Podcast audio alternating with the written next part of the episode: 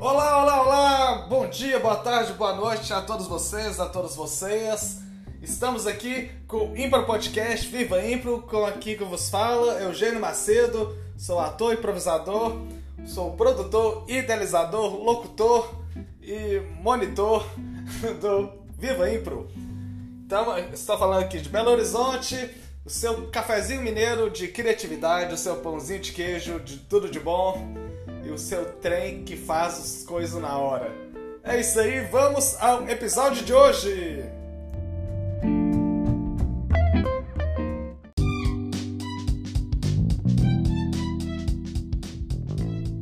Elogio do aprendizado. Bertolt Brecht. Aprenda o mais simples. Para aqueles cuja hora chegou, nunca é tarde demais. Aprenda o ABC. Basta, mas aprende. Aprenda, não desanime. Comece, é preciso saber tudo. Você tem que assumir o comando. Aprenda homem no asilo, aprenda homem na prisão. Aprenda mulher na cozinha, aprenda ancião. Você tem que assumir o comando. Frequente a escola, você que não tem casa, adquira conhecimento, você que sente frio. Você que tem fome, agarre o livro, é uma arma. Você tem que assumir o comando. Não se vergonha de perguntar, camarada. Não se deixe convencer. Veja com seus olhos o que não sabe por conta própria. Você não sabe. Verifique a conta, é você que vai pagar. Ponha o dedo sobre cada item e pergunte: O que é isso? Você tem que assumir o comando.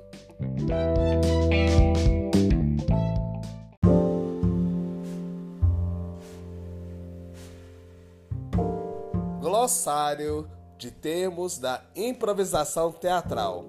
Fonte: livro Improvisação para o Teatro de Viola Spolin, editora Perspectiva. E o termo de hoje é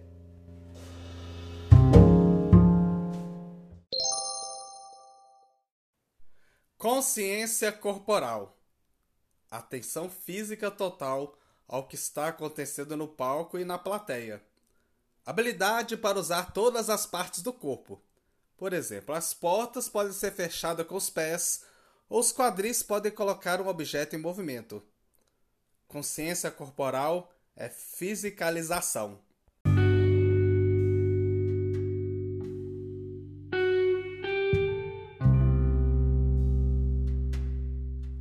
Olá, olá você! Semana passada falamos da volta às aulas a partir da perspectiva do aluno. Vamos falar um pouco sobre a perspectiva também do outro lado do professor, que também não é tanto do outro lado, que o professor também é um aluno.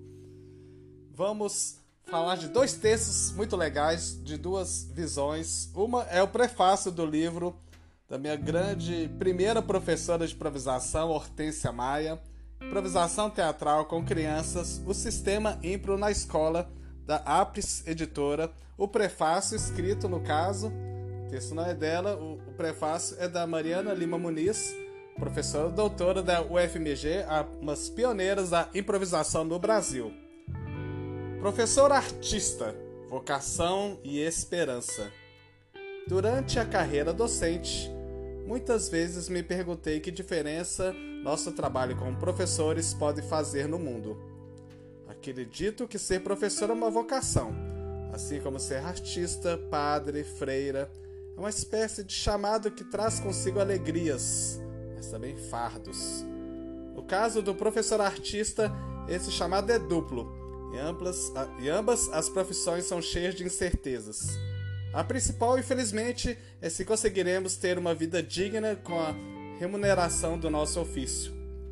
É um mundo que valoriza a celebridade, mas não o artista, que valoriza o técnico de futebol chamando-o de professor, mas não o professor.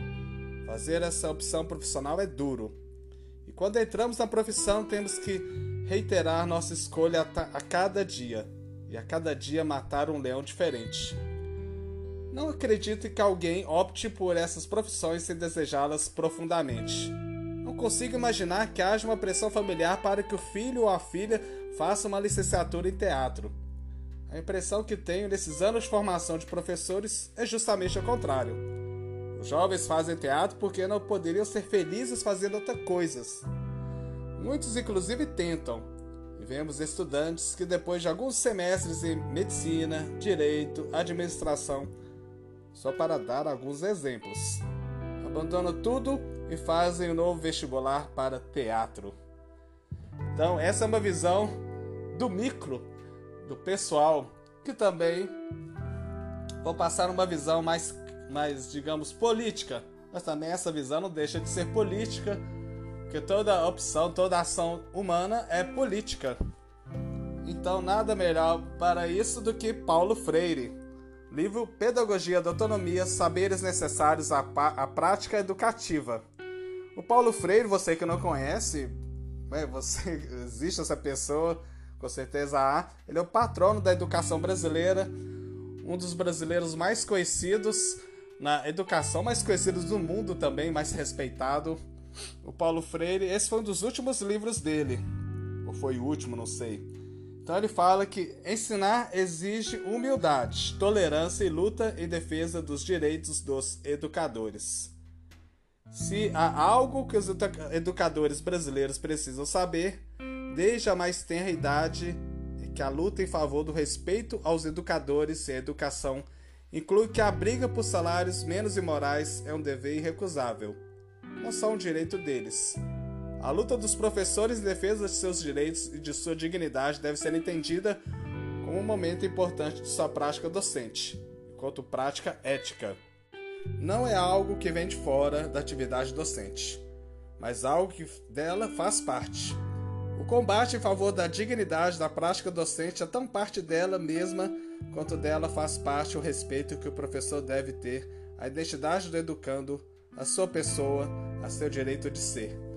Um dos maiores males que o poder público vem fazendo a nós no Brasil historicamente, desde que a sociedade brasileira foi criada, é o de fazer muitos de nós correr o risco de a custo de tanto descaso pela educação pública, existencialmente cansados, cair no indiferentismo fatalisticamente cínico, que leva ao cruzamento dos braços. Não há o que fazer. É o discurso acomodado que não podemos aceitar.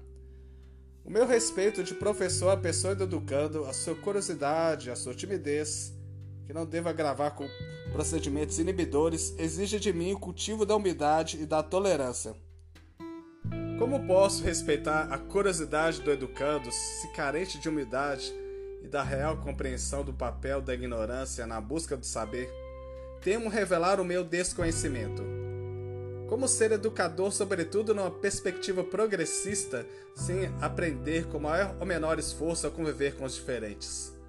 Como ser educador se não desenvolvo em mim a indispensável amorosidade aos educandos, com quem devo me comprometer e ao próprio processo formador de que sou parte?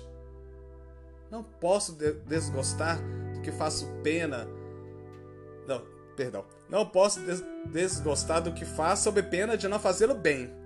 Desrespeitado como gente no desprezo a que é relegada a prática pedagógica, não tenho por que desamá-la e aos educandos não tem por que exercê-la mal.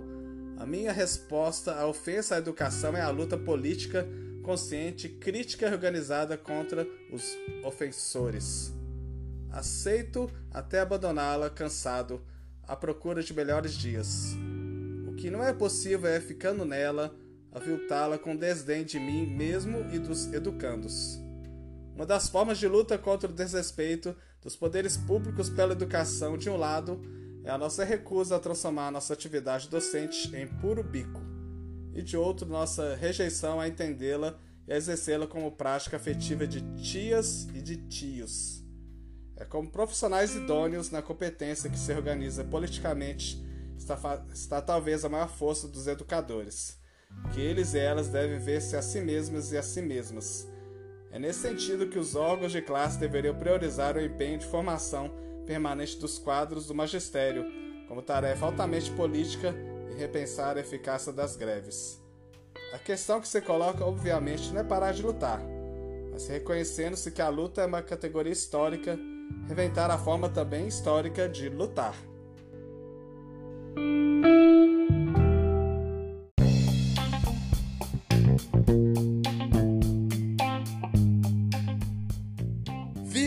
A Impro indica. Indicar a Impropédia, a enciclopédia da improvisação teatral brasileira, projeto encabeçado pelo Edu Miele. Você pode pedir gratuitamente no perfil do Instagram do arroba Impropédia ou pelo e-mail impropediabrasileira.gmail.com Indicar também a revista Status, revista virtual encabeçada pelo Fen Hortali, improvisador argentino que vive na Espanha, revista que há mais de 10 anos divulga o melhor da improvisação no mundo. Você pode também ter um perfil no Instagram e o, o site é o www.statusrevista.com. Um grande detalhe que você consegue acessar a versão em português, graças ao trabalho de tradução da Luana Proença.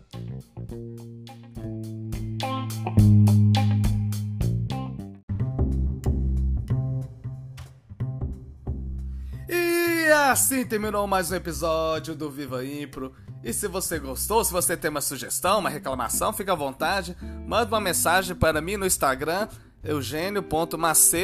eugênio.macedo.impro11 ou no e-mail eugênioescomete.gmail.com E se você quer apoiar esta produção independente né, para o bem da Impro, você quer me ajudar, você quer se ajudar e me ajudar, então mande um Pix de qualquer valor, de qualquer espécie, de qualquer lugar do mundo. Anote a chave 31 98894 7197. Um grande beijo, um grande abraço a todos e vivam a Impro!